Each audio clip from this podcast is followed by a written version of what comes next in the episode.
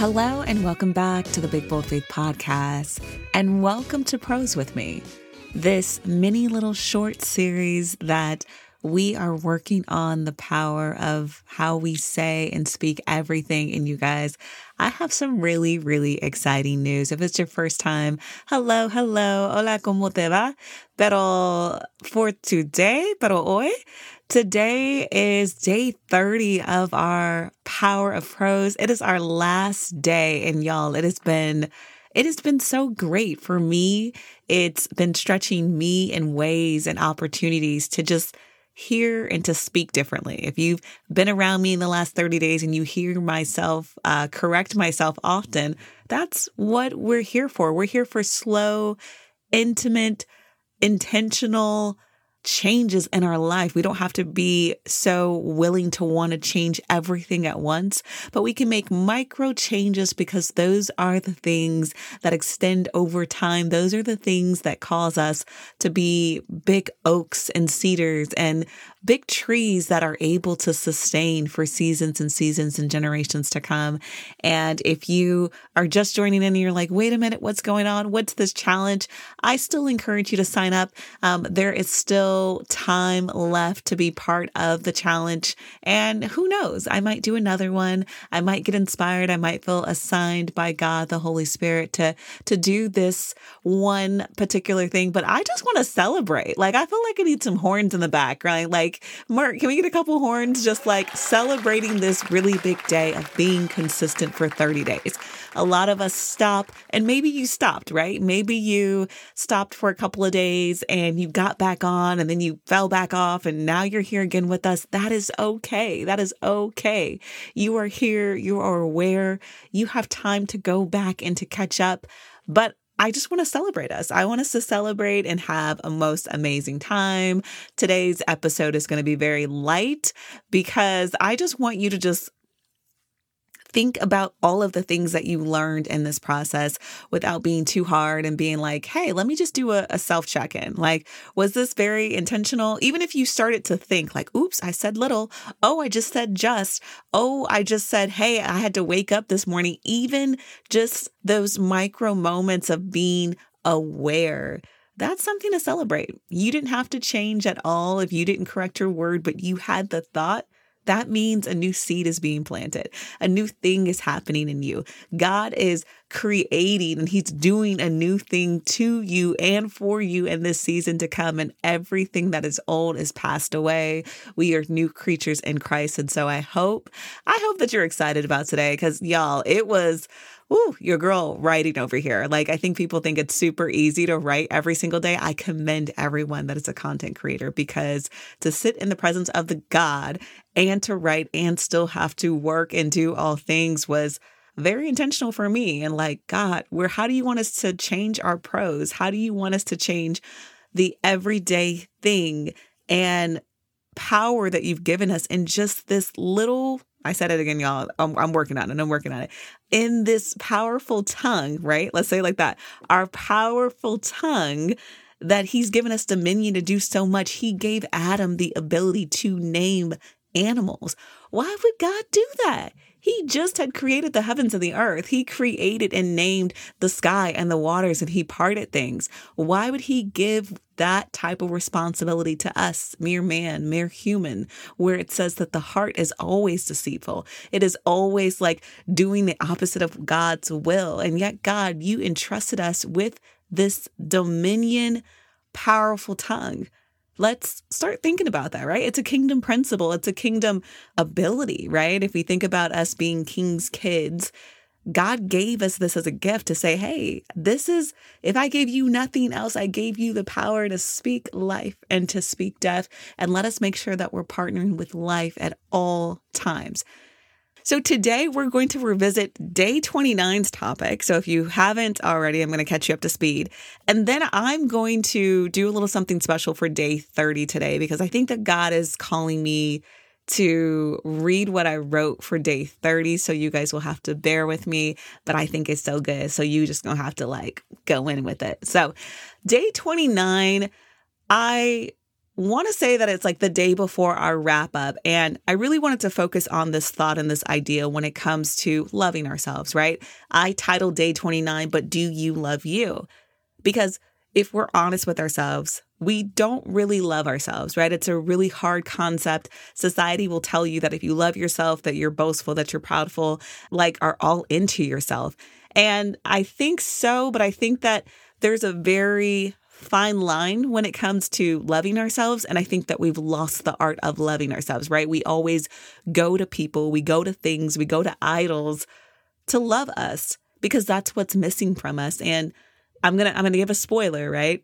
If you're looking for someone to love you, the only person that's going to love you unconditionally is God. And I think that once we get this idea of that the world has nothing else to offer, right?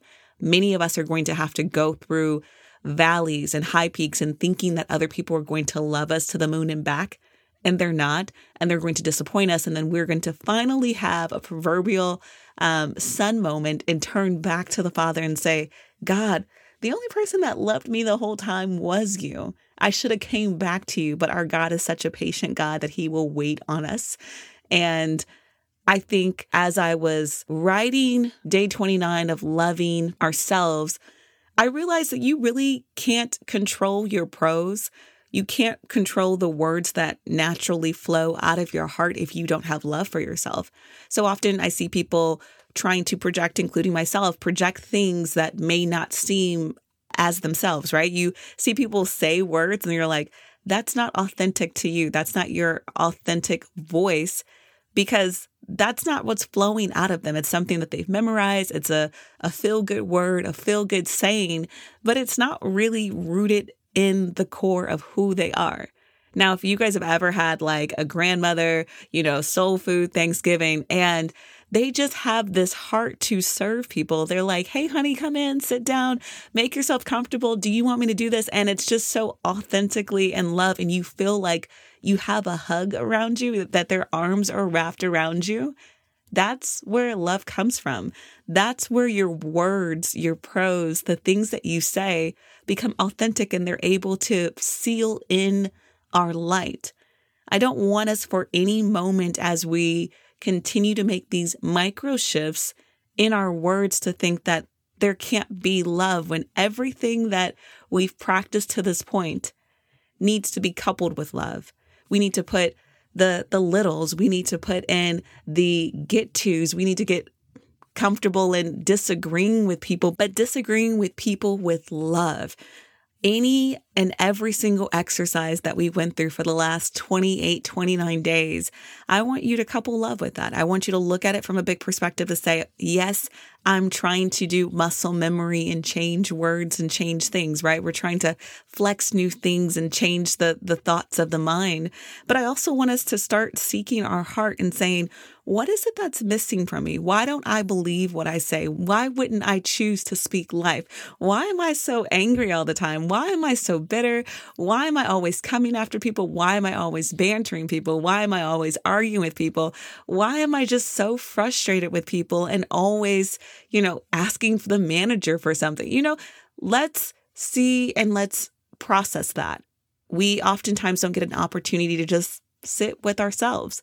Without anyone, without T V, without your phone, just you in a quiet place, trying to understand your emotions, your thoughts. And for some of us, that's really scary to just sit with yourself because you have to revisit, you have to talk to yourself, you have to face you. If you don't face yourself today, you will have to face yourself for the future self. I want us to just be able to love not only others, but I want us to love ourselves. The commandment says, right, the the to love the Lord your God with all your heart, all your mind, and all your soul. And the second, which is, you know, just as valuable as the first, is to love your neighbor as yourself. You cannot love your neighbor if you do not love yourself. Same thing. You can't speak words of life if you have no love. There's nothing loveless coming out of words that are spoken in life. Even if you try to portray and project things, they're going to come off sounding very fragile, very just like a facade, right? Like it just doesn't make sense. So I want us to get comfortable in that lesson, in that prose of understanding everything that you do, everything that you put your hand into. Take a second, say, is this me? Is there love here? Why don't I feel love here? And to address yourself, right? Often, uh, someone told me this week, actually, I'm going to share this tip with you. We try to put aside or we try to brush aside the things that we notice about ourselves, right? So someone might say something to you, right? Of like, they give me a compliment. I'll, I'll use a practical um, example in this case. Someone will give you a compliment and you'll be like, thank you. Or you'll be like, oh, it's not that big of a deal. And you try to kind of brush that to the side thinking that you're humble, when in actuality, there's something there. There's something there of like, why can't I accept compliments? Why is it that I feel like I can't be acknowledged and I can't be happy because someone else has noticed me? Do I think my false sense of humility is actually making me look better, sound better, being loved better? Or do I not have that much love for myself to think that I'm of value or of worth of that compliment, right? I want us to look at those everyday moments where you're like, oh, it's just that. It didn't matter. Or you looking in the mirror and you judging yourself or saying, why do I never fit in my size four jeans from high school? All right, y'all got me. That's me. I'm like, girl, you are not in high school anymore. Those jeans are not the jeans. And God gave you better jeans for this year and this age. I want us to sit with those moments. Those are everyday moments that occur. Those are thoughts. Those are theories. Those are things that come in and out of our mind on a daily basis. And today, for day thirty, I thought, what better way to end this prose than with a prayer? Because you guys know, I, I hope you guys noticed that I hadn't been praying on these little mini episodes that we had. And that was very intentional. But today, you know, your girl's going to pray because that's a gift that I've been given. And so I want to steward that well. Um, you guys will find this in today's email. But for those people that are listening past the date, I want to definitely make sure that we are praying this prayer over our prose to go forward. And, you know, wherever you are, that just encourages you, this inspires you, this changes your mind, this changes things, that you get this principle because it's so, so, so important everywhere we go. All right, so here's today's prayer. Elohim, thank you for better. Thank you that we are better than we were yesterday. Thank you that you always make ways to give us provision through your word, wisdom, and your knowledge. Your provision is always better for us, even when it doesn't look like what our flesh desires. Thank you for filling and making our spirit men whole. Thank you that you send warnings and corrections through your prophets and messengers. Lord, in your word in Amos three seven, you say that you are a sovereign Lord who never does anything until you reveal your plans to his servants, the prophets. Thank you for being sovereign, but also full of grace, because there's no reason you need to consult with us, Lord. For Lord, how often do we not consult with you with our plans, ideas, thoughts, and how we choose to do our own thing? We thank you for this fresh word, revelation, and vital reminder about the power of our prose. Thank you for removing old, dry, rotted roots and planting new seeds on good ground regarding our speech. Thank you for not only the soul awareness, but the prayers and healings that were able to be released unto heaven because we partnered with you in our words to speak life. Lord, I pray that we continue to steward this responsibility with vigilance and continue to study this kingdom principle. Peter mentions in Second Peter one eight that the more you grow like this, the more productive and valuable we will be in the knowledge of our Lord Jesus Christ. Lord, let us be full of use, never drying out like an old wine vat. Lord, as we desire to be closer in intimacy with you, let us understand that there are certain principles we need to guard with our spiritual lives. Lord, I pray you are opening doors to allow us to learn more about the power of our words because we know it doesn't stop here. Lord, we thank you for expanding our vocabulary through the words written in your word. Lord, we thank you for our daily salt intake and diction, our doing for what you orchestrated from the very beginning. It has the power to go out to all the nations and speak about the good news, your gospel. Lord, protect us from our adversary, the one who comes to try to confuse our speech, our thoughts, and our mindsets. the father of lies, who tries to entice us to partner with him with words of self-hate, comparison, and words that aren't true. We pray and cancel any words spoken in a season of ignorance. We pray that you bring those words to our memories so that we can rebuke them and get back in partnership with the will of your words.